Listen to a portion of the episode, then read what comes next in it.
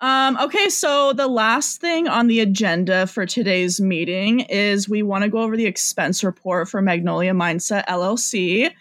Um, so first expense is $150 for Lacola.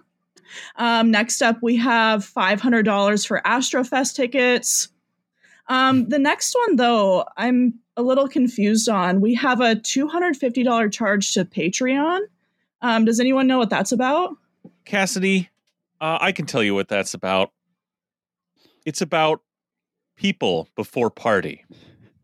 It's about ideas before identity, outcomes before allegiances. If you believe in those statements, uh, you will appreciate that $250 charge to Patreon. Yeah, exactly. Uh, see, what we've decided to invest in is the presidential tier of Brandi Kruse's new Patreon, Undivided. And I just want you guys to know it's more than just a place to talk politics. All right, guys, it's a mission. Uh, oh. Yeah, she's bringing her commitment. No, scratch that. Our, Our commitment. commitment to bridging the divide into the community. And, you know, I, I just feel like we got to get in on this, guys. We got to get in on the ground floor with 980 of our best friends. Yeah. And because we've joined the presidential level for $250 with our Mechanical Freak Patreon funds, we have in addition to the all the benefits of the other tiers such as getting access to her new uh Patreon only politics talk show, we will receive two invites to a yearly meet and greet hosted by Brandi Kruse. And I guess the only thing to figure out is which two of us get to go every year. No, I, I think we all get to go as a unit. we purchased one patron subscription. We get to go as a unit. Maybe we wow. can kind of trade off and like come in and out of the venue and trade well, wristbands. What if we all got on each other's shoulders and just wore a really big trench coat? Four of us in a trench coat and Munya uh, as the plus one. Perfect. I mean, it worked for Astrofest, so. well, you know, I'm glad you guys are all on board. Um, and sad news for all our listeners: uh, there's only room for 50 presidential level uh, patrons, and it looks like 10 percent, five. See that math there, Greg? five slots just taken right off the bat there. Baby. Well, wait, hold on, hold on, Brian. This is actually uh, put on by Live Nation, and they informed me that instead of just 50 people, there can be uh, 500 people there. Um, they say that the capacity is fine if you like make it make it squeeze a little bit. Hey, look, gotta increase the capacity if you want to peek at those feet.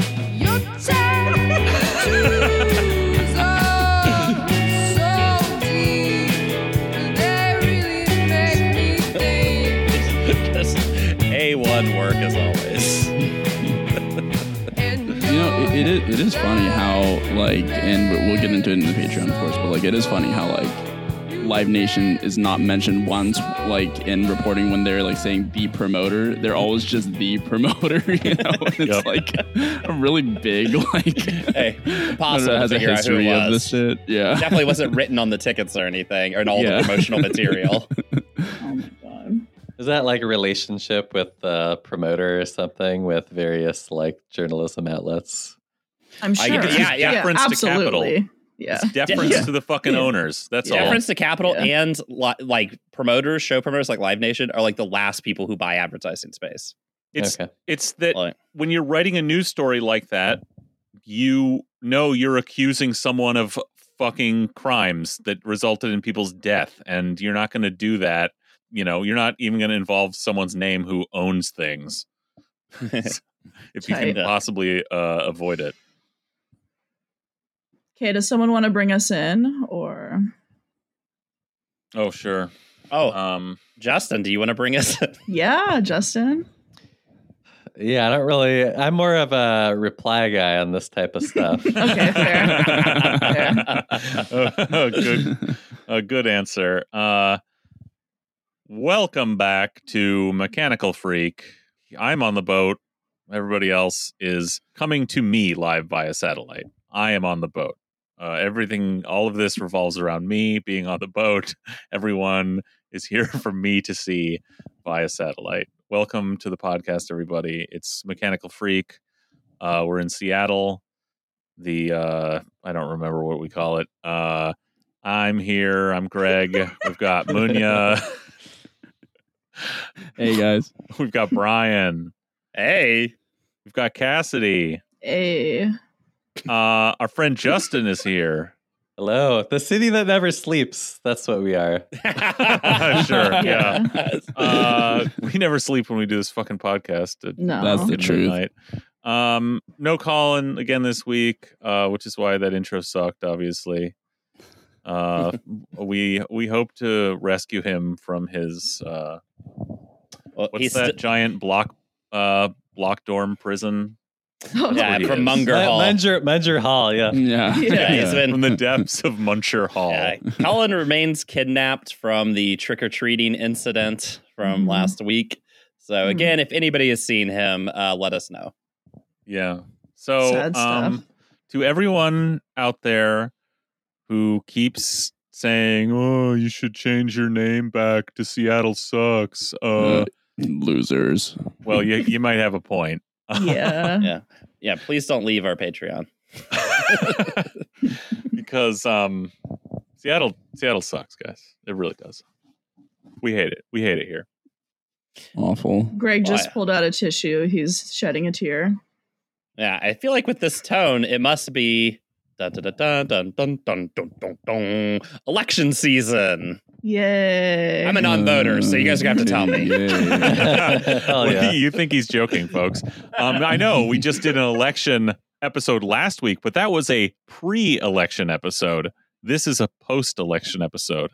Last week's episode was full of uh, visions and dreams, fantasies, high flying reveries uh, of things to come. This week, we bring it back down to earth to the uh, neoliberal hell that we all. we were are so young and burning alive naive in. last week. Yeah. Sad. Those races uh, went bad, folks. They went very bad. Oh well, look, let's not spoil it. Let's go through the results. Uh, let's let's hit our election correspondent, special election correspondent. What do you got for us, Cassidy? Okay, so yeah, let's start with the mayoral race. Um, and you know, we did make the prediction last week that Lorena was probably not going to win. Um, didn't really expect it to be this much of a blowout, but Bru- I did. Bruce, also, didn't really did care. you? Yeah. I did. So I thought it'd be like 10 points, yeah. I thought it would be like 10. Yeah. So Bruce Harrell got 58.77% with about 153,000 votes. And Lorena got 40.92% with 107,000 votes. So, I mean, a solid like 40, 50,000 vote difference, which is, yeah, that's rough. 18, That's, 18 that's points. A that's a landslide. whipping. That's, It's that's getting beat. I mean, not only the biggest margin, but I, you know, something that I, I, uh, posted the hot take on Twitter that, uh, I mean, I think her loss is the most pathetic, quite frankly, because she gave up her city council seat, um, and lost to fucking Bruce Harrell. Like, so it's just, it's L's on Yeah. top of L's. She's like, an incumbent city council president, most sort of name recognition probably on the city council outside of Kshama Sawant, who has like international name recognition. right. Uh, but like, so did Bruce Harrell. Bruce Harrell was a long time incumbent until two years ago when he stepped down, when he didn't run on again in 2019. And he was fucking like the council president. that and this isn't really like a case of like, you know, like a conservative beating a progressive or something. This is like a like a really quintessential like Seattle election in that you have two people who are Democrats who literally both call themselves progressive. Um, but one is like a, you know, center right progressive, uh, Seattle progressive, and one is a center uh, left progressive, I guess, in that she was, uh, you know, labor aligned and briefly, very briefly flirted with, you know, vaguely endorsing the possibility of making cuts to Seattle Police Department in 2020.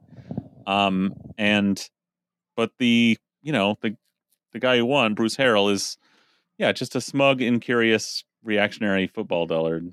Um, who wants to like throw pizza parties for the police if they don't shoot people and um, get rid of the homeless by any means necessary. Uh, but do it with love, I guess. I mean, Bruce Harrell has like lived in Seattle a long time. Like a lot of people know him. A lot of people, I think, who voted for Nikita also voted for Bruce Harrell, and people The, should the numbers unpack indicate that, a bit. Yeah. Yeah. That I guess that's what I'm getting at is like this isn't like a case of like ideology playing out in some important way here in this election. This is just two individual political personalities with their individual brands whose actual politics are barely indistinguishable. Um and so, you know, uh Bruce Harrell ran a better campaign and was just more appealing than the and more consistent, frankly, than the sort of waffling, uh, you know, backing away, you know, doing the the barest minimum to endorse like reducing police budget and then like backing away from it. And that's kind of where Lorena was on everything, you know? Yeah, no, I think that's a huge component. Like, as much as you might not like Bruce's platform, like, it's really clear on where he's at. Where, like, with Lorena, like, I still don't know what she ran on. Like, I have no idea. Um, You have to campaign to know those things. yeah, yeah. No, and again, it's I mean, the the moment I saw the tweet that was like, email us if you'd like to volunteer, I was like, oh, so they're not running a serious campaign. Okay, cool. Um email to sign up to volunteer. It's just like, what the fuck? That's so a- yeah. Uh, that's what we call in the biz a call to action. right? yeah. um so yeah you know again not only did lorena get just totally demolished by bruce but you know she gave up her position nine city council seat um and because of that we now have sarah nelson um Well- so go yeah go ahead Before before we move on, I, can we just go over real quick? Because I think Lorena is now not a good politician, but wants to be a politician, like uh, long term. Can we get some future predictions for Lorena? where, where, where, do- where does Lorena go from here? Because this is pretty embarrassing. I, I think that Lorena actually goes into private practice after this. I think that this is a way for her to kind of like, you know, take a break from public office and go back into private practice. Maybe. yeah i feel like she's over it maybe i'm Yeah. wrong but I mean, I it'd be it'd be wild if she like ran against Chop or something, but that's never gonna happen. So And why, would- why would she like run for like a state senate or like a state house seat when she was Yeah. like city council too? That seems like a downgrade. I mean, yeah, Is she a lawyer? yeah. Yeah. Mhm. Now, so the time honored tradition of being a lawyer for two years and then running for another seat. Yeah. I mean, Mhm. you can't take the psychosis out of these people. Like she saw she must have seen this as a stepping stone to higher office. She would have been wrong about that because a m- mayor of a big city is a fucking dead end. Dead end. Well, remember Yeah. she ran for uh s- what state uh attorney general or whatever, and then Oh, yeah, immediately right. retracted her when announcement when when after she made Inslee the big was about to be tapped for Yeah. um for Biden's Oh. cabinet, right, right? Yeah. Yeah. Wait, Well- do you do you think she would want to get appointed to the Secretary of State role or no? I mean, I, I- she would take it if asked, I bet. Yeah. Yeah, Yeah. I don't know. Just throwing that out there. Yeah, I mean, I that- I think your next step should be, you know, fuck the city level. Yeah, go to the state level, do something up there Yeah. if you can. Now, Mhm. the way this campaign ran, I mean, obviously, Yeah, it makes it hard you again wonder about her ability to do it. because, Yeah, because it wasn't agreed. even like she was running against a Republican, like it would be in Oh, yeah. some political context in America Yeah. where like you people care that you lost because you have people were fundraising on your name or something. No, it's not this. This is just two Democrats duking Yeah, it out in a city right. that are have the same politics. Like so she's essentially nothing. Like like there's nothing to be gained from that brand. Well, one last note: uh, Bruce Harrell is uh, worth fifteen million. So we've kept a millionaire in the mayor's office, and that's Hell really yeah. the most Thank important God. thing, isn't Yeah. it? Yeah. I mean, the, all is right. They're the millionaires because they're smart. So Yeah. and he's immune to corruption because he already has money. You know, Yeah, there you go. There you go. Yeah. Wow. Yeah, Love it. so th- so that's the race like we kind of I, I barely care about um right. the other two that we're going to talk about here uh i definitely cared about more i've been saying since like all for all year that this the first like local election in seattle since the absolute high watermark of people giving a shit about local politics, uh, you know, the 2020 uprisings. I've been saying that this would make uh, that would that makes this election like a referendum on that, on the uprisings, on the idea and the word defund, um, uh, abolitionist politics entering sort of the local political discourse here and everywhere, but certainly in Seattle. And the thing is, uh, it, it was that for better Oh. or worse. I guess worse. Like it was a referendum on that, and now we know where we know where the politics, like where everything lies in Seattle. Well, Cassidy, how'd that referendum go? Yeah. So again, to so first, let's look at the council position nine uh, race where Sarah Nelson won with 137,000 votes, 54 percent. Nikita Oliver lost with 117,000 votes at 45 percent. oh, perennial loser Sarah Nelson gets elected. Finally. Incredible. That's so fucking yeah. funny. Her dream. And Yep. just like uh the perfect candidate for this uh you know dem stronghold neoliberal hell that we live in an academic political scientist who has been in fucking machine politics in city hall in and out for years and years you know worked for um uh tim Conlin. burgess uh or no uh yeah wait well no not for burgess conlin yeah, Rick Conlin. Yeah, yeah, perfect. A small business owner, um, you know, who has like a personal story to tell about how much she hates the homeless and wants to, to get them out of her neighborhood and away from her business and her house. You know, perfect.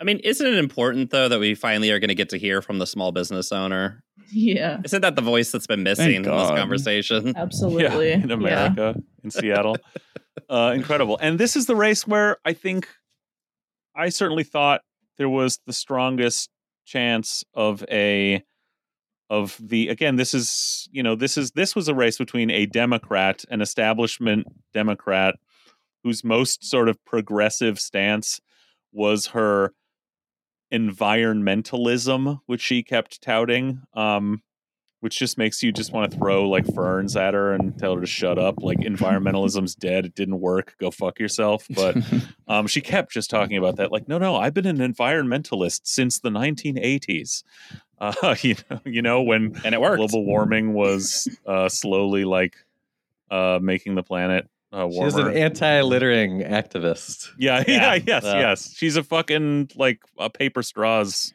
a crusader or some shit. Yeah, and Uh, surely, surely in the '80s she didn't um, concern uh, anything about overpopulation or anything. I'm sure that. that yeah, I'm sure that never Oh crossed her lips, but I bet she did wear a "Save the Whales" T-shirt at one point. Ooh. Yeah. Um, no, but I mean, I is- think oh, I was gonna say I think that this is like kind of similar to what we said with Lorena and Bruce, which is that you know, unfortunately, even though we know this isn't true, Sarah Nelson called themselves a progressive, and so that makes it really easy for quote unquote progressive Seattle. AKA centrist neolibs, like to vote for someone like Sarah Nelson.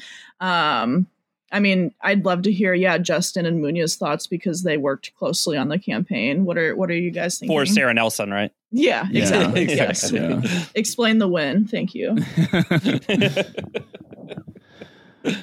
Um, yeah, I mean, Sarah Nelson did have a stronghold, especially like in like you know like wealthier sectors of Seattle, like um, you know Ballard, uh, my home neighborhood. I saw a lot of Sarah Nelson. Uh, like basically all it was it was just Sarah Nelson country, and like the whole um, I guess precinct breakdown really emphasizes that in Magnolia. Um, you know, in Wallingford, like a lot of North Seattle was like strong on Sarah Nelson. Um, I think because like Sarah Nelson's politics kind of do represent the default of those um, areas, and I think people generally aren't thinking that you know strongly, but there are a lot of you know like property owners there, and they want to still feel good about you know being progressive, and I think naturally like Sarah Nelson would be that candidate. So I think it's up for the op- to the opposition to you know re- relay a different message and actually kind of reach out there to you know win over some votes. I, I'm like my two cents is that if you look at Teresa's numbers, which we'll get to, Um, but you know, if you look at Teresa's numbers versus, um, you know, Nikita's numbers in position nine, you'll see that. Uh, the one big difference is that Teresa was able to appeal to people in North Seattle as well, and Yeah, were able to win yeah. their votes. Um, and That's I the think other that- citywide council seat. That was yes, up. that's position Yeah. eight. Yeah. Yeah. both of these were um, city council, citywide. Yeah, position and eight. And just Uh, because we're talking about it, so Teresa got 59% with about 147,000 votes, and her opponent, Kenneth Wilson, who is literally just a joke, like that ran on like West Seattle Bridge, I guess. He looks like a 2002 Subaru. Which is not a Um, bad thing to run on, by yeah. the way. Yeah. But like that was literally People want it, that right? fucking bridge. Yeah. And yeah, he Mhm. got 100,000 votes, 40%. Um, Yep. Well, but you know, I think to echo what Munoz said is, you know, not only is it that it's very natural for these types of voters to just, uh, you know, go towards someone like Sarah Nelson. I think the other thing too is like, so people either voted for Sarah or they just didn't vote. I think that the people that Mhm. maybe we would have expected to vote for Nikita, specifically young people, they did not vote like at all. And so, you know, I do want to be careful when we talk about like oh seattle like had a referendum against you know uh, the blm protests and stuff like that because the reality is and this isn't to shit on like any campaigns or workers or anything but like th- where, when we're seeing like 9% margins and 4% margins like with uh, nicole which we'll get to here in a minute that's that really what it comes down to is we just need more young people to vote like if we had a couple thousand more young people voting we would win these races um yeah, it was. Uh, It's this off odd year, fairly low turnout. I think still, if I'm not mistaken, a bigger turnout than four years ago, 2017, but still, yeah. What like I I, can't remember which way it was, but it was like of, the ele- same. of I, voters, I- right? I think that I think it was like the same as 2017, but less than 2019.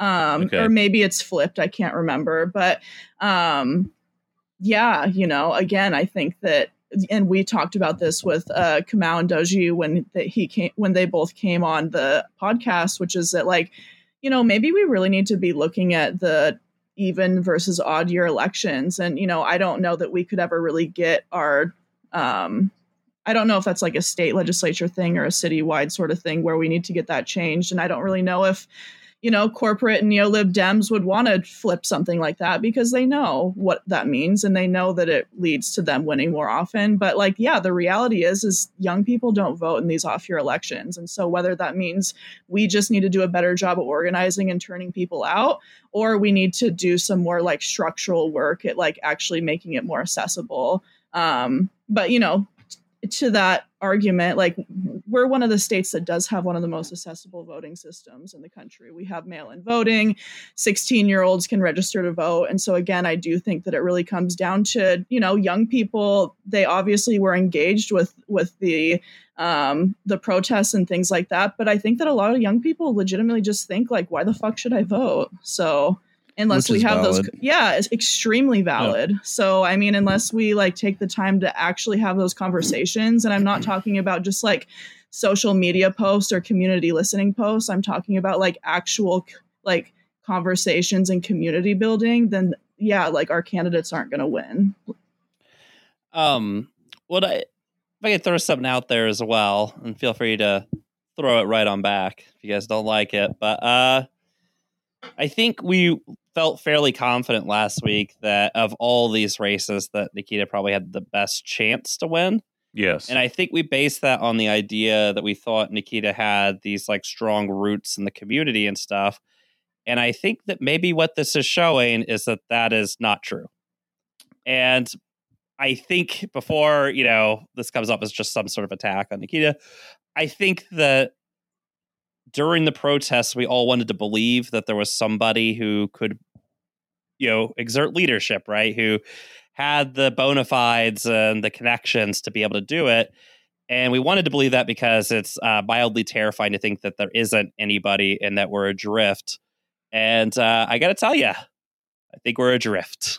yeah. I think I- that I think that's the my takeaway from this. that's that's where I'm at as well because I think like and I said this, you know, about exactly that about Nikita being at, in those moments like the person most available to be that leader. Um and I think like what this shows is that that was ultimately a low bar that the bar for organization in the working class and for the leadership that that would generate is insanely fucking low it's basically non-existent and so while i think it is still true that nikita um, among other possibilities for a, a candidate in this type of race had you know maybe in what a more cynical sort of political strategizing you would just call name recognition Mhm. um, but had you know some some of that name recognition and some history in the community of organizing that people who were sympathetic to their politics recognized and knew and trusted on some level. But it's a matter of degree. It just wasn't nearly enough what we're Yeah. seeing because the reason you would say that the reason i would say that that is what was necessary and what could bring someone across the finish line and win a race like this is specifically because that some level of engagement in the community and history and trust there is what would potentially drive the turnout. So the Yeah, way that you right. get across this line in a low turnout uh, off year election with a radical candidate is because you have is only if you have the organizing base, the organized base to bring out voters. And what we're seeing is that whatever to whatever degree that was true about Nikita, it was not enough to do this and not not by a lot, frankly. The Nikita campaign did have probably by far the best field in the race, unless you want to consider like uh, Lorena with like MLK canvassing for her. Like I think The King, the MLK Labor Council. MLK Labor, Martin yeah. Luther King Council. himself. MLK Yeah. Labor. Yeah. By the way, You've got Yeah. MLK knocking doors for you. and you lost. Yeah. MLK Labor canvassed very hard for They Lorena did, G. yeah, yeah. Not not as much for Nikita. so hard that but- Lorena didn't have any field operation. I know. No, yeah. literally. Yeah. Yep. Um, I think Nikita was still on their lit, but like in smaller, you know, text. It was all about Lorena. They showed up for Um, they they did host some um canvases for Nikita, I believe. But yeah. Yeah, I believe that. Um, I don't know. Like as far as turnout, like I think a big part of it is just like, and I mean, this is true with, with like Lorena. It's a little bit true of like Bernie, and uh, I think true for the Nikita campaign as well. Is like you have this laundry list of uh, like policies, like housing for all. Um, which is good. It's like the good answer to homelessness, but like working people intrinsically do not believe that's actually going to happen. Like uh, there's not like uh, you need like a politics that suggests that's actually going to happen. And I feel like um, Nikita's campaign in 2017 was like a little bit stronger on those politics, like more like uh, anti-gentrification, like going after developers. Um, and I didn't see that as much at least like in the in the in the mainstream kind of like you know on Nikita's website you know, on Twitter and whatnot. I think in in debates that came through pretty well, but like how many people are paying attention to these debates?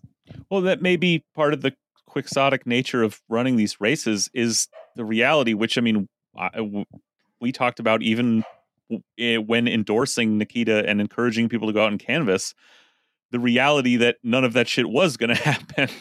that the the instrumental thing here was having a radical person like that on the council to talk about those things and like be someone who would uh make it harder to do the shittiest things that the city wanted to do and basically a theoretical and rhetorical project um that may might have seen some moderate like tangible gains over 4 years but not much i mean that was the reality of that race and yeah maybe that's just that just doesn't work The Yeah, other totally. thing Oh, yeah, go ahead, Justin. Oh, I was just gonna say, like the other thing is like, uh, I mean, this has been covered in other places, but uh, you know, all all like the developer and landlord money that came into the race wasn't really like covered that well by the media. Like, definitely, like you know, the mainstream like Seattle Times media.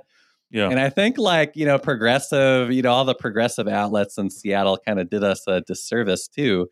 Um, because we built kind of this weird like left coalition with like uh, you know, we got like uh, urbanists, we got like progressive Dems, we got your socialists. You know, we got this like hodgepodge of like activist groups, which pretty much like all endorse like uh, the same three candidates. All all well and good, but it's like uh, you know, for for years, like uh, you know, like uh, for example, like the these urbanist outlets have been saying, like we got to be nicer to developers. You know, we got to write this puff piece where we get a quote from uh, this developer who wants to provide us with more housing. Mm-hmm. And so, like when the developers kind of like poured all this money into into these races, we were caught like a little bit flat-footed and there wasn't much of a reaction and to this i i blame our like local seattle politics you know spectacle you know of a bubble uh, for for not covering it that well and like not preparing us uh, for this moment politically. And I would say, you know, we we could use like a better better media outlet or coverage. Well, that's why Undivided has created a Patreon uh, that you can join for two hundred and fifty dollars well, a month.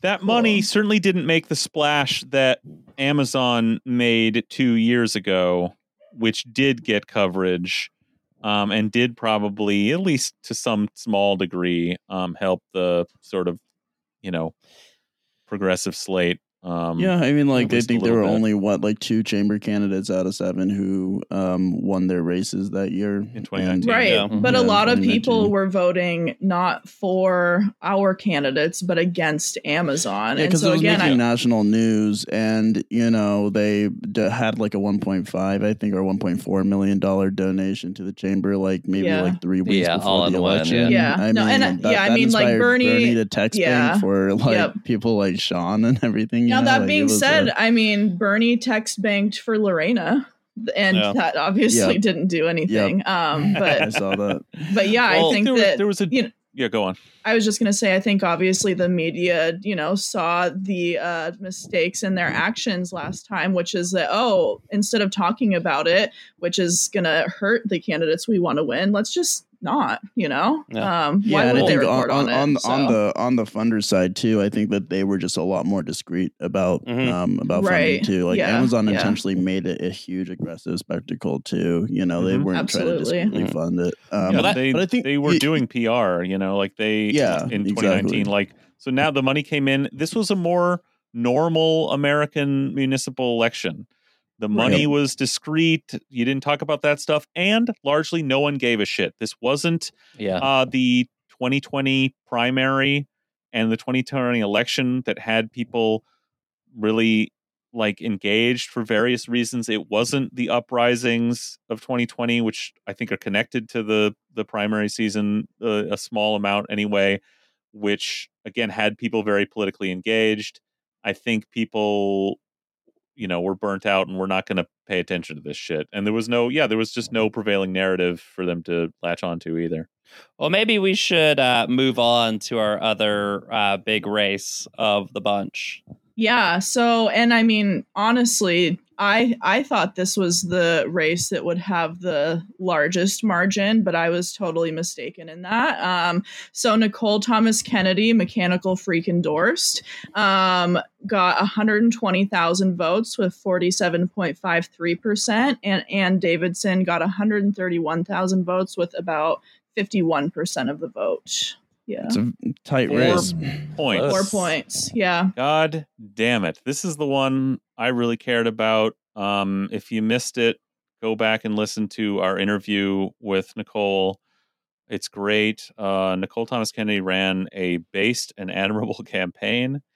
Um, and in the end, I think considering her outspoken and like well articulated abolitionist politics for a what is partially a prosecutorial role, uh, and the fact that she uh, like lustfully advocated for the firebombing of police stations online. um, considering all that, she did pretty well. I mean, four points. So when I Better say that this two. was a ref, this whole thing was yeah. a referendum on 2020. I, I think that is true, but I don't think I don't think the news is all bad because the fact that she was able to get running on the way she the way she was running on literally not prosecuting most misdemeanors, not prosecuting crimes of poverty, saying that aloud with abolitionist rhetoric, and getting uh for what what did you say 49% 40 47.53 yeah. 47 and a half percent. Uh that's pretty good. Uh, there's also the fact that this race is this is the this is a weird race for Seattle. This is more like what you think of national politics being like, where you have a left candidate and a right candidate, and that she was running against a Republican, an actual Trump Republican.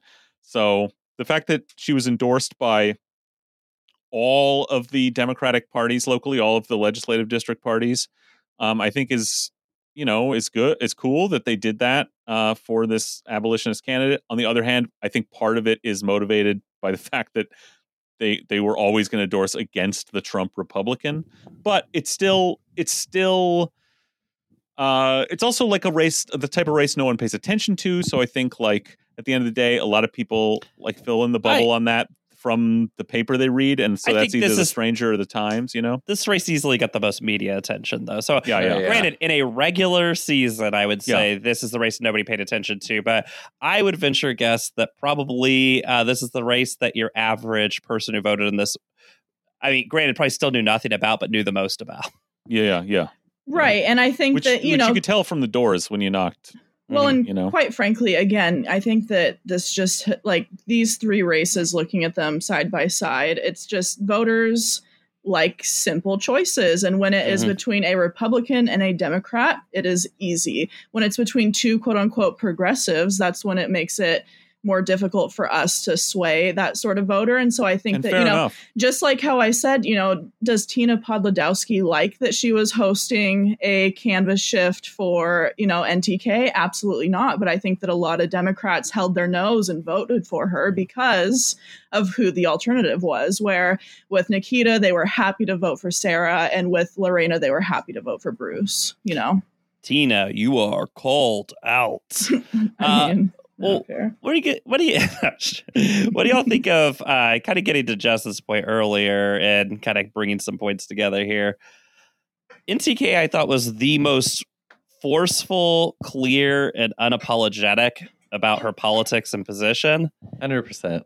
and Yeah. I think that 100%. actually has Yeah. appealed to a lot of people as I, well. I'd like to think that. I yeah. I was going to say I would love to believe that that is the case. I I'd love to I will believe that say- generally the do case, believe but that- I yeah, I think that a lot I- of voters just they don't uh, they don't pay attention to policy. It's more about Well, I just Yeah, meant when, when people would ask, so uh, in these million newspaper articles, or if they played a clip of her on Tucker or whatever, uh, it was very clear what her position was on everything, even when they were, you know, just trying to take things out of context or whatever.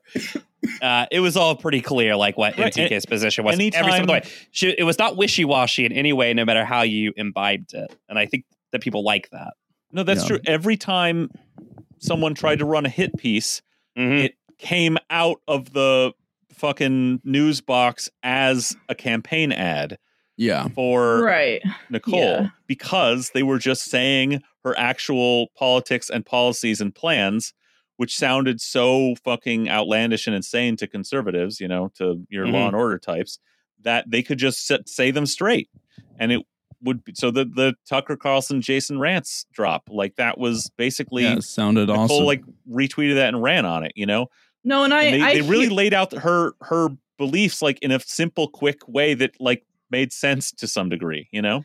And I hear that, but I just think that Mhm. like if Nicole would have been in a race similar to Nikita's or similar to Lorena's, or you know, like if she would have been running against Pete instead of Anne, like Yeah. we probably would have seen a similar margin to the other candidates. But the reality is, is a NTK is based, and B, and sucks. And so I, I mean, I think those things together is Mhm. why we saw such a close margin. And again, I totally hear what you're saying, Munya, like with what you said for Nikita's race. And I think the same can be said here that, like, you know, uh, even given the who who turned out, like it would have been possible to win. But I do just want to highlight. I mean, when we have a four percent margin, that's something that could have been made up strictly by knocking doors. Like that it is possible. And you know, the reality is, is like look at Bernie in Iowa. Like they had one of the most insane door knocking operations ever, and they barely won. And so Mhm. You know, just because Nikita or NTK had good field programs, like that's awesome, but we need to have like not just good field programs, but like insane field programs where yeah, it's not just like knocking doors for a shift, but like knocking like doors for like six shifts and you know getting Yeah. people like it, the it's- field operation that Socialist Alternative is going to have in Yeah. District 3 for Yeah. Kshama Sawant. Well, I hope going so. on Kshama No, and I mean. Kshama's no Kshama is a great example too. Look, she barely fucking beat Egan Orion with an insane field strategy, Mhm. and Egan Orion was a shit candidate. And so again, it's like Yeah. when we see these super small margins, like it sucks, but the like we can win these races absolutely. So, I mean, But uh, you know, I think it's easy to say that it's easy to lay the amount of field work at the feet of the candidate or the campaigns, but maybe there's a, a step back that we can look at this from, which is to say that you need some other kind of organized base to exist so that you can execute that Right. kind of field Yeah. operation right, yeah, Well- some level of organization, some level of community politics. Now, on some level, that at, at least to some degree, that is partially what um, Kshama has brought historically that has helped her win with an outstanding field game is she's brought to the table an organized political party of uh like um fanatics you know? Yeah, that, absolutely, like, yeah, and that that's a strategy. That's like that didn't it's not it didn't start with a campaign. When Kshama first ran was or was first elected or the other fucking three you know the three times that she's been elected it didn't start with a campaign.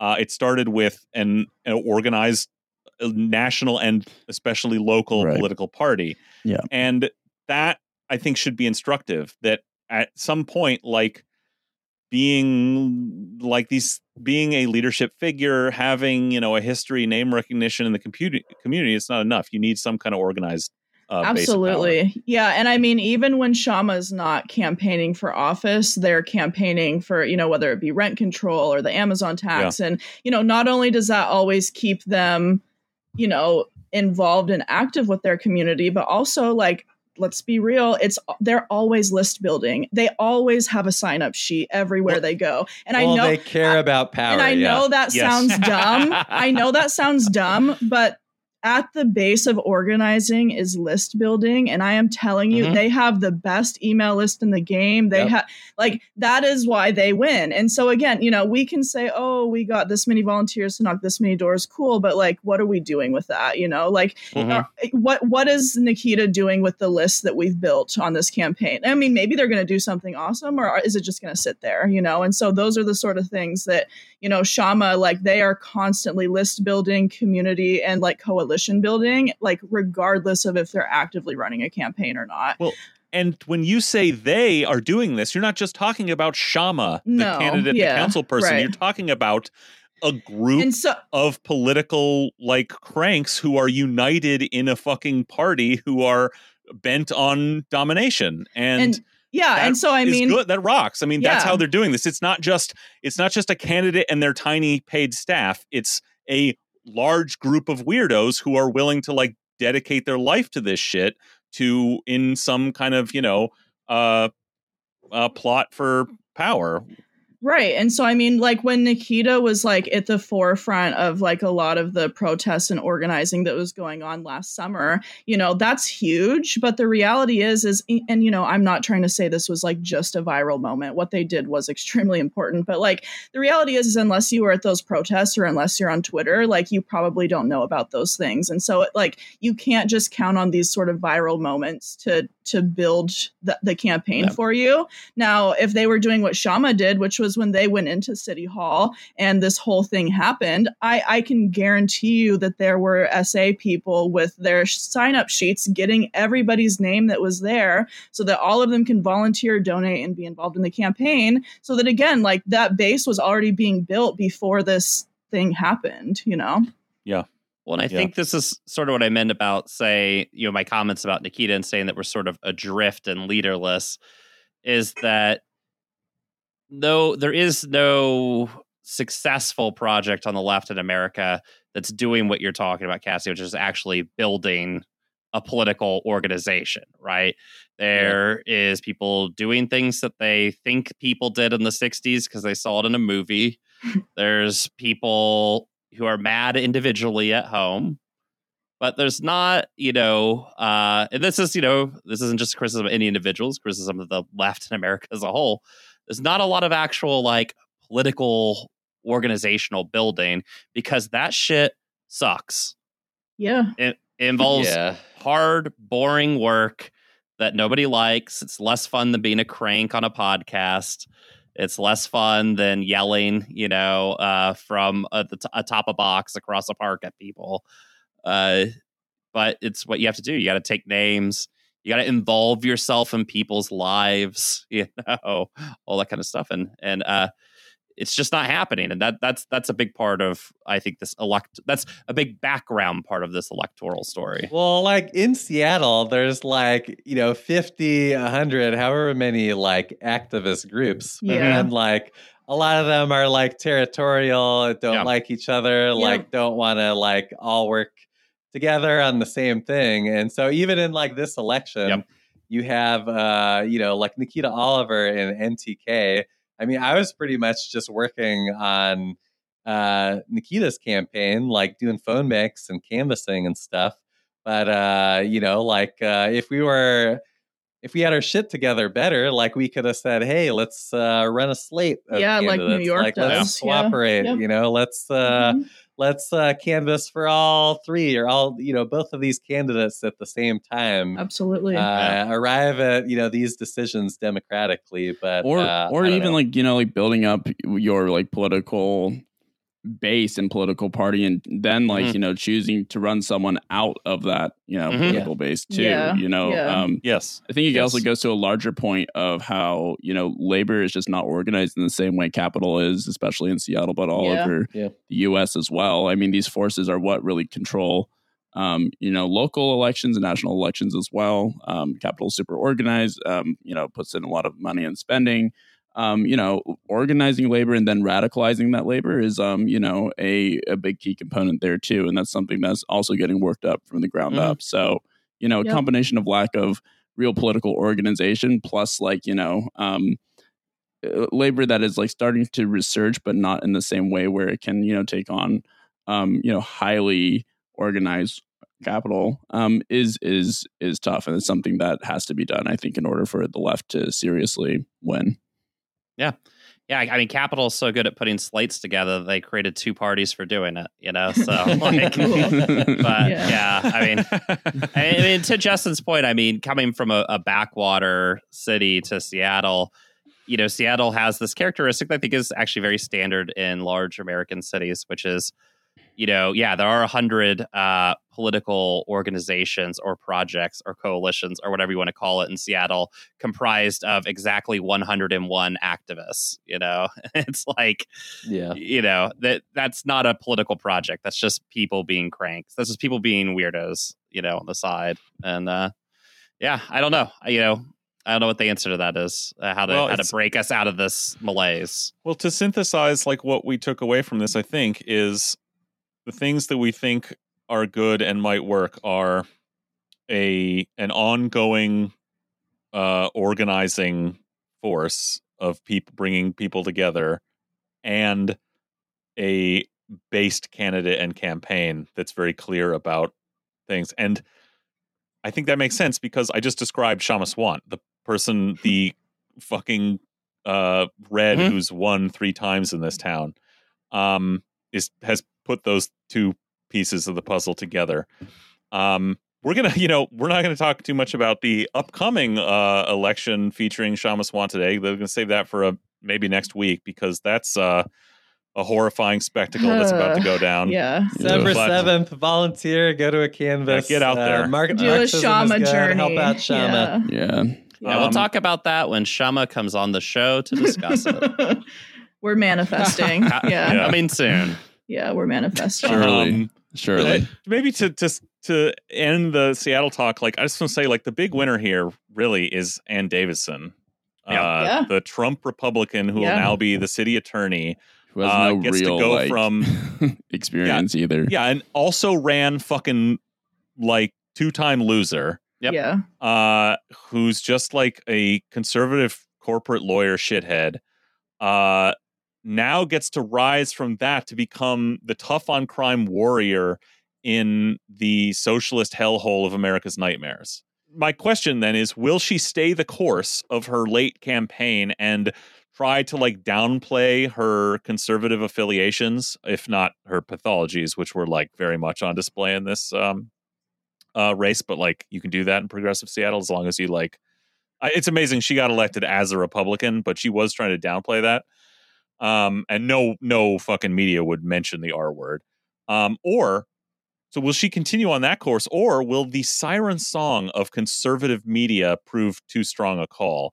Like, I really want to believe that she will shortly end up as a semi-regular guest on Tucker Carlson. That like she will be there going like i'm in this i'm in this crazy city man it's falling apart here and the city council is you know crazy and they want to like you know make uh, tent cities permanent and in the middle of intersections and they want to shoot up your children uh, with heroin and fentanyl uh, i want to believe that like just like spog and Mike Solan like she will refuse to be anything but like deliberately and willfully ignorant to the fact that the new mayor, Bruce Harrell, will be very much on her side. And actually, another big winner here because he also wants to push the fucking homeless into the the sea, into the Puget Sound, but now has a fucking totally independent arm of the city government to like do that for him one which he may even in some instances be able to distance himself from with Yeah, some credibility because she's a fucking. Republican. Yeah. Like this is a fucking win for him too. Yeah. Uh, he gets he's got uh, the biggest city department, the cops, and an independent fucking branch of the government, the city attorney's office, to prosecute crimes of poverty like with a fucking vengeance now. And he can back them up in any ways he needs to, but also at points go like, well, you know, I don't know about this Republican city attorney if he if he feels like it, like if he needs to Mm. for cover at some points. Uh, that's the horror we have to look forward to. Um, maybe the silver lining is it'll be really funny to, uh, if we're lucky enough to see like her literally go on Tucker Carlson and be like a Republican and like sell out Seattle as like this shithole she's trying to save, um, and just like let all the Seattle progressive voters who cast their vote her way just fucking eat it. But I don't know if that's even going to happen. Well, and I think to get back to a point we talked about briefly last week when uh, there was the whole thing in the New York Times about Ann Davison, uh, things have gotten so crazy, the parties have gotten so polarized. She went from being a Democrat to Republican. And our argument was, no, it's just that barrier has always been paper thin in the first place. Right. Yeah. And I and I think everybody going to vote for her because they're like, mm, I don't like the homeless, does show that the barrier between the average median Democrat and a frothing at the mouth MAGA Trump Republican is uh, one ounce of discomfort. Uh, it's just paper thin. You know, Yeah. they're Yeah. all Trump Republicans waiting to be born. you know, Yeah, no, and I, I mean, you know, we know this, but these seats were Mhm. nonpartisan, and so the Yeah. reality is, is they can just claim that you know Mhm. they're all on the same team. It's Sure. just Oh. let's go Seattle. Yeah, and divided. Yeah, And let's go undivided. Brandon. Exactly, Exactly. undivided. Let's Exactly. go Brandon. Yeah, absolutely. well, as Colin would say, that sucks. yeah. cool. Can we Um, hear uh, what happened in the rest of the state? Perhaps just get a little rundown. Yeah, for sure. And um, a lot of these are races that, again, we covered in our um, Washington Sucks Voters Guide episode with Kamau. Um, but so one that I know y'all would be interested in is in Bothell. We actually got two of three abolitionist candidates elected. Whoa. So nice. time time to move back to Bothell, I guess. Oh yeah. Back Yeah. to And we thought about uh, running a mechanical freak slate in Bothell. Maybe that's what we should yeah. work us Hey, on. let's is- go. That's a do good it. call. Colin and I should Uh. run as favorite sons Yeah. of Bothell. As, Yeah. as one single candidate, though. yeah. Yeah. Cool. we'll flip Um, a coin for who gets to be like mayor and who gets to be deputy mayor. You know, Yeah, exactly. And it's then like it'll be like the end of uh, my fellow Americans. You know, No. when James Garner like tricks uh, Jack Lemmon and he like bends down to pick up a coin because he's such a cheapskate or something. And We're all know, looking like deer in the headlights announcing- right Yeah, now. I have great, no idea. Uh, 90s uh, politics movie. American politics is so Uh, great. no. And, I only know Yeah. about Swing Vote with Kevin Costner. So oh, that sucks. No, that's a 2000s uh, yeah. politics movie. Okay, so next up, um, in Lynnwood, they elected 21 year old Josh Binda, um, who is the youngest black candidate in state history and is also uh, was like involved in the BLM protest last summer. So that's cool. Um, and then we also a big win here at home in Sequim is the QAnon City mm. Council all lost their seats.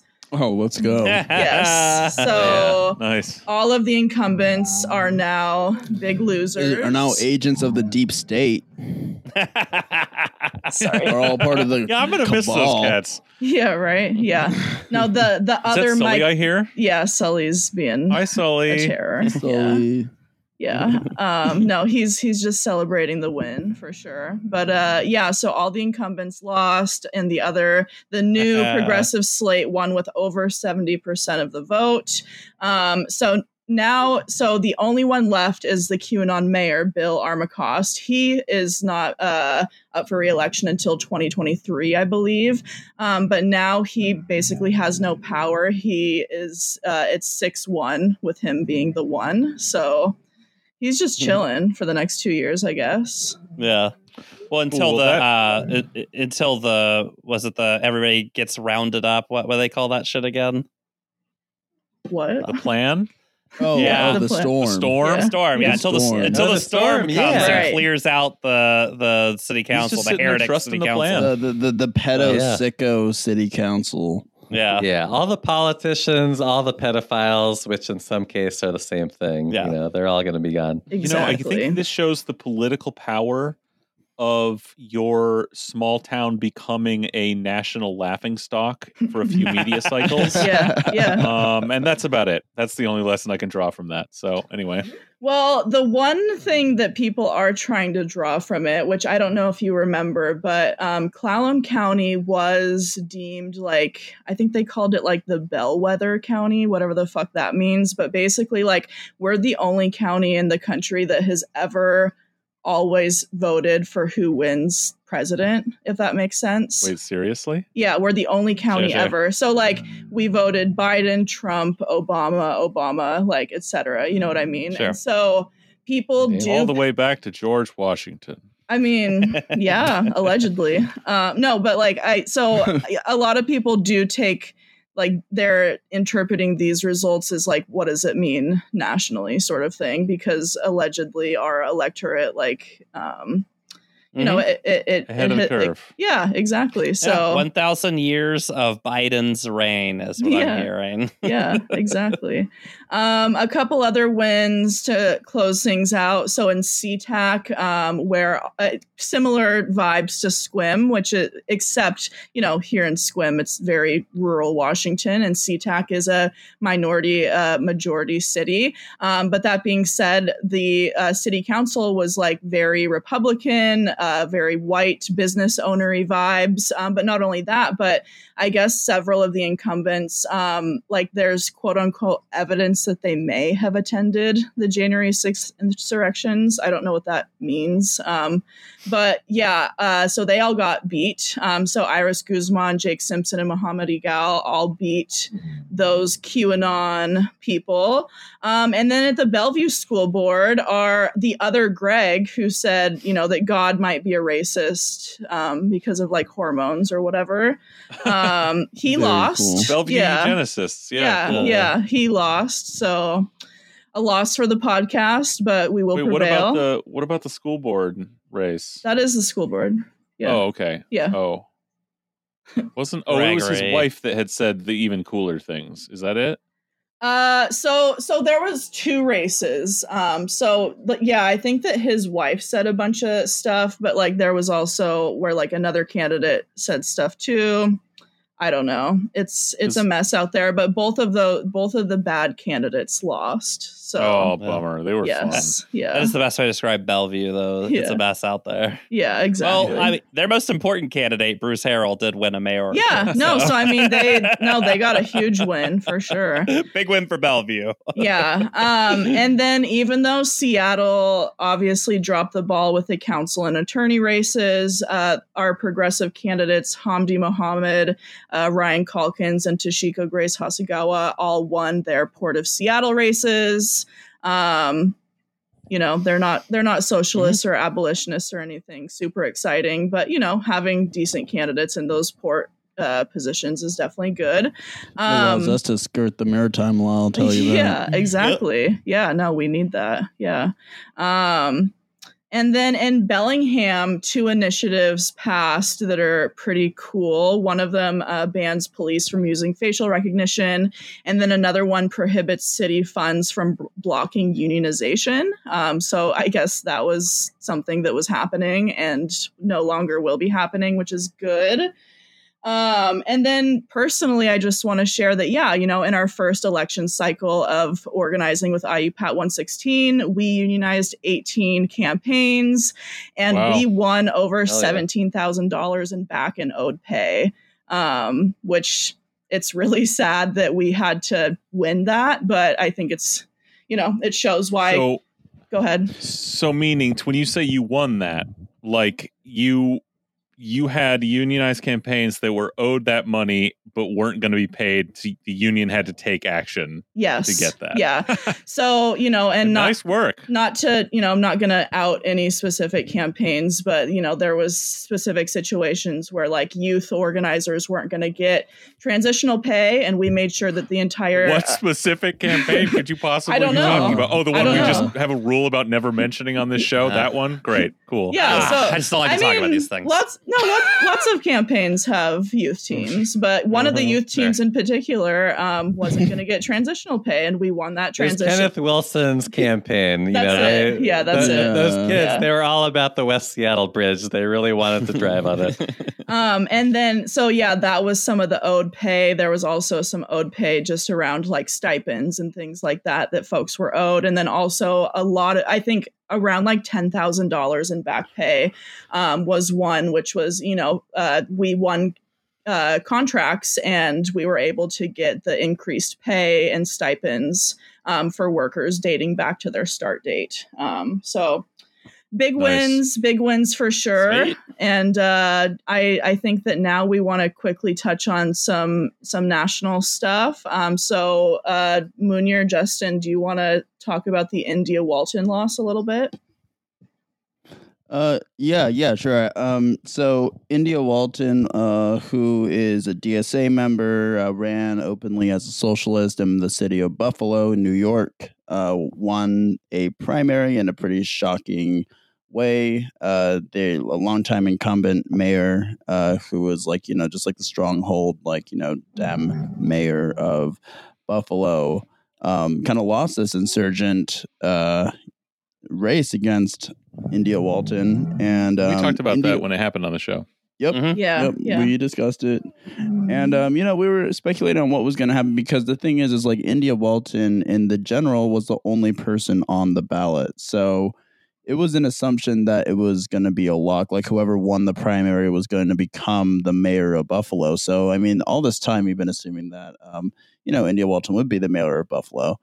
Um, however, there was a little bit.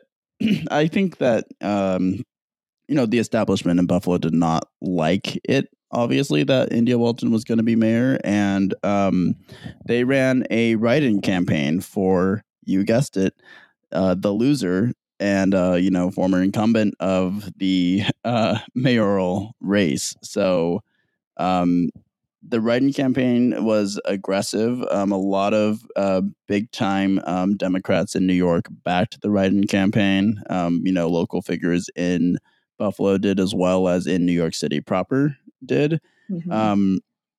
I think, uh, and you know, on the other side, AOC, Bernie, and I think even Chuck Schumer for, endorsed uh, India Mhm. Walton. He did. Mhm. Well, that's why And- she lost. no. Well, the write-in ca- the write-in campaign and the way it was successful was, of course, like um, you know, business interests. Like again, this is not just a Seattle thing, but like you know, like developers and real estate um, all over, you know, uh, cities and like even like post-industrial cities like Buffalo. Um, you know, they basically like run the local politics there, um, and and they basically got they were able to get these rubber stamps and because if you misspell a name at all then you know yeah, that vote could be invalidated so they went an aggressive writing campaign where they distributed these rubber stamps everywhere which had the rubber stamp of the uh, candidate that they wanted like you know the Mhm. incumbent writing So candidate fucked. and um, you know, they uh, ran a very, very aggressive anti-India Walton and pro-Wrighton campaign to the Yeah. point where um, you know India Walton lost in a fairly large margin Yeah. to the Wrighton, and um, you know, I think that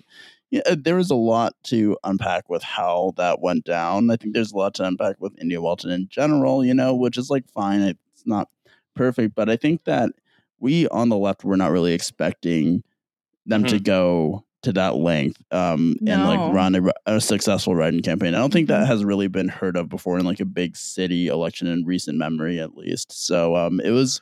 I think it does show the, you know, blatant. I think divide of I think, you know, like center Democrats and you know people like actually on the socialist left. Like you're not this. We don't have the same ideology have completely different interests like politics wise and um, i think that was just showed right there uh, which is you know it sucks but in a way kind of refreshing because this is like this is political reality and like when push comes to shove like for power um you know they are gonna do anything it takes to Yeah. you know stop someone like india walton to get into executive power like that and it worked Yeah, and to uh to toot our horn, uh I will remind us all that when India Walton won that primary and we talked about on the show and uh explained and that you know, by all rights it looked like she was going to be mayor.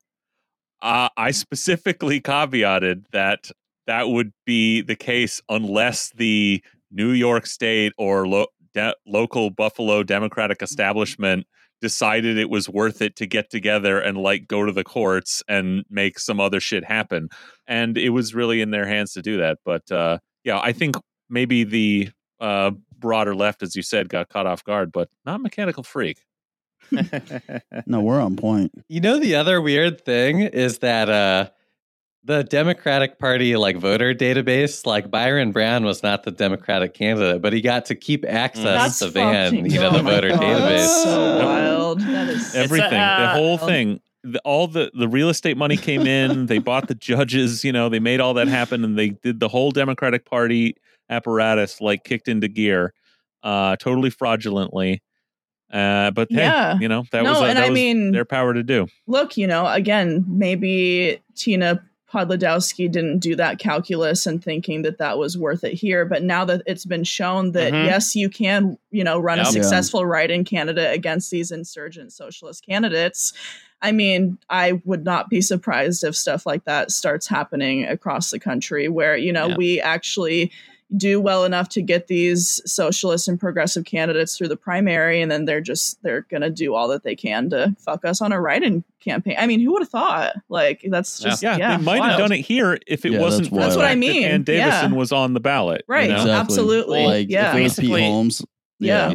Yeah, no, but even without has been Pete drawn. Holmes, if it if it was, or yeah, if it if Yeah, If- like if NTK was like running unopposed, like like in Yeah, a yeah. very high, like I'm not saying that Yeah, that could ever happen, yeah. right? Because like you know, P Holmes was running, but let's just say right that like for some reason NTK was running unopposed, um, like uh, and like Pete Holmes wanted to run again. Like I can see them right that like type the of scenario. the you know? calculus may have not been that before but i'm sure it's coming into those conversations now absolutely you know Yeah. So Yeah, I mean the the blueprint's there now, right? And I think part of this shows the power of money in elections. Uh, we wrote for the Mechanical Freak website a pair of articles at the 2019 city elections talking about this issue, but this is also a very serious problem, right? When you're running elections, you're playing the boss's game. And the boss has control of the rules. They have control of the judges that will decide the rules, and they have all the money to buy everything they want. You know, and that is ultimately one of those things when we play uh, electoral politics. We have to ask ourselves, like, there there is a limit. You know, there's a limit Yes. to the amount they'll let you win. Yeah, Yeah, there's Yeah. a reason why they want us to play in this sphere for sure. totally. Hmm. Well, that's why you need some ulterior ulterior goals besides like one ephemeral campaign. You need organization that lasts past one Yeah. campaign. Yep. Yeah. Absolutely. Definitely. Well, Justin, to close things out, do you want to tell us about some DSA wins around the country? Yeah, no, I mean, I, I think uh, like the national perspective is very good. Like people are all doom and gloom because India Walton lost and uh, we lost in Seattle, but like there there were some pretty nice wins. Um, I was really excited about Richie Floyd Yeah. in uh, St. Yeah. Pete, Florida. I know Roy's been Um, going hard for him. yeah, yeah. So, like, uh, I mean, I think DSA National has really been wanting to make more like inroads in the South uh, electorally. So it's like you know a super strategic race. Uh, Richie Floyd is basically like cadre, you know, in his chapter in Florida. Like he's been a long time member, super involved in um, the fight to pass that fifteen dollar an hour minimum wage in Florida. And so, like, the whole campaign was pretty much like bottom lined uh, by, you know, DSA. Um, you know, they had like DSA staffers, you know, hired on, you know, that they knew very well. Like the political line uh, was in part like determined by, you know, like uh, DSA, like socialists. Um, and he won like however, like 50,000 votes in a in a very close race. So like I don't know. I think that's something He won by less than a thousand votes, right? Yeah, Yeah. yeah, I'm just saying. No, it, like, but you like know- again, I think that speaks to you know that's that's because of the work that they did. It was going to be close, Yeah. right? So I mean, Yeah. And I mean, this isn't just like, you know, they're doing a few canvases. They got 30 people. Great. No, it's like they're getting voter IDs. They're like, we Yeah. need to hit this many IDs to win. And they hit their target. knowing what you got to do to get the job done. And yeah, I think again, like being strategic with the races that we run, you know, of course, you know, of course we were going to run people for these Seattle races and stuff like that. But the places that we're seeing these wins are, you know, maybe in the not as high profile of places um, where again, you know, maybe it's less about being like a socialist versus a quote unquote progressive, but like if it's a socialist versus a Republican or a socialist versus like a, a very corporate Dem, like that's in these races where it can be decided by a couple hundred or thousand a thousand votes like that's where we can win absolutely Make so the class struggle super clear, yeah too. you know? totally Yep. yep, Yep. exactly yeah um well is is that it for tonight do we have any other wins we want to talk about justin or Uh, I'll, I'll just say month of November. I'm sure you guys will talk about it more, but uh, yeah, let's let's get go Kshama hard for this win. Kshama yeah because our Yeah, yeah everybody yeah, get out there. We depend on it. But, uh, I Our don't last want. hope. I, I don't want to live in, uh, through the end of that era. yeah Uh, so anyway, we'll talk more about that in the future. Um, yeah, check us out on Patreon, guys. Uh, let's get some. Uh, let's get some more patrons in there. And As a Let's get patron, those you get access going, to a whole other episode a week, most weeks, and you get uh, access to the Discord. This week on the Patreon, we'll be talking about uh, the possibility of our favorite Carmen Best uh, heading up, getting a big promotion to the uh, massive army uh, of New York City uh, Police Department. Uh, we'll be talking about um, some satanic rituals. We'll be talking about, um, you know, the latest update to the uh, Alec Baldwin killings. Um, lots of good stuff. Uh, you guys want to give us a shout out for? I did ever. Justin, did you hear the the Chrisman ep of ending the myth? I did. It was so good. Dude, it it's was so fucking great. It's so awesome, you, guys. You talked about uh, Benjamin the Beast Butler. That was fantastic. yeah, if you want to hear uh, about the elections that could have been, uh, but yeah, the political leadership that could have been, check out Ending the Myth, uh, new episode out uh, yesterday, but you know, our who knows what time is. Talking about our worst president, Andrew Johnson, with uh, Matt Chrisman of uh, Hinge Points of Hell of Presidents, and of I guess that that that tiny sister show of ours. You know, it's nice to see. it's nice to see them come up. You know, in the way that Mechanical Freak has uh, Chapo Trap House. But yes, Yes, a rising tide lifts all ships, and I'm glad to see Chapo Trap House. you Yeah. know, come up with us. and, and as everybody knows, we control the tides. Yeah, yeah, that's us. That was us, people. yeah. So, um, you know, s- Next ending the myth, I expect uh, Adam from Cum Town to be Yeah, on. yeah, yeah, He's gonna he's gonna give He has us um, some early 20th century history. yeah, he has some real interesting thoughts about stock market scams and the Gilded Age. So Yeah. we're, you know, some thoughts We on the gotta- gold we gotta get standard and his bimetallism. Expertise, yeah. but speaking speaking of guests, speaking of guests, um, next week, uh, look for next Sunday. We'll have Richard White, um, oh, another awesome. amazing historian, um, one of the you know greats of um, the Reconstruction and Gilded Age. Um, is a professor at Stanford right now. Also published a book that inspired me and Brian to really even do this podcast called "The Republic for Which It Stands." Um, really, really great interview. So you know, look out for that uh, next week. Yeah, and and as always, just you know, like the best way to get the word out is to just tell someone about this show. You know, so tell a friend. Yeah. tell a friend to listen. Tell a friend to listen to Ending the Myth, which if you're not doing right now, if you're skipping it over it because it sa- it seems, you know, uh, too dense and historical, or you're worried, you know, you're not reading the book, so you're not going to get it. Honestly, I'm reading the book. The podcast is better than the book. We're Uh, correcting the book that's over right. and over Yeah. again. We're correcting it. You know, it's Correct the record. uh the po- you know ending the myth the podcast is like as you say like kind of a survey of american history um and you know greg grandin's uh end of the myth the book is is great but it is more of a um like a sort of uh philosophical history of like uh, american brain disease. It's a more limiting limited sort of topic and the show's great. I love listening to it. It's you know full of all the great uh, tidbits of American history and what makes this country so insane, as told by uh, two of my favorite uh, orators, uh, Brian and Munya. So check that out, um, and of course, yeah, definitely tell tell friends about that and about Mechanical Freak because you like it. So uh, I bet your friends would too. Yes. And quickly, I want to give a big shout out and thank you to the freaks and specifically the patrons um, because I got a nice big old donation from Mechanical Freak towards Sully's surgery that we had last week. Um, he's doing really good post surgery. We're just waiting to hear what the next steps are for his cancer treatment. But again, I just want to thank you guys for your help. And that's where those Patreon dollars are going. So definitely Yeah, to subscribe. you? Sully's Yeah. health and well being, and to Brandi Kruse. Yeah, Yes. exactly. Yep. That is where the Uh, money goes. Two important endeavors. Yeah. So And um, our, our small Lacola fund as well. Yeah, Yeah. yes, yes, of Yeah. course. Mhm. Yeah, I only the show only pays for the cola that I drink during the show. the other my other 10 daily cans I pay for myself.